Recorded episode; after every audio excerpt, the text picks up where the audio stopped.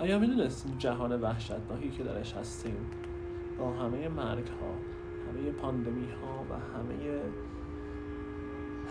بیچارگی ها توسط یک فرقه اداره میشه و یک فرقه مسئول همه اینها بوده.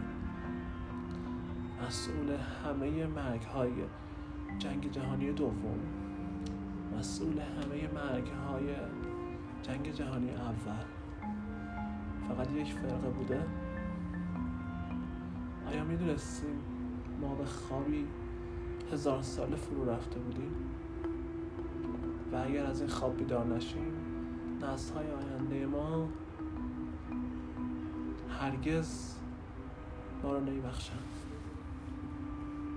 همراه بشید با این پادکست.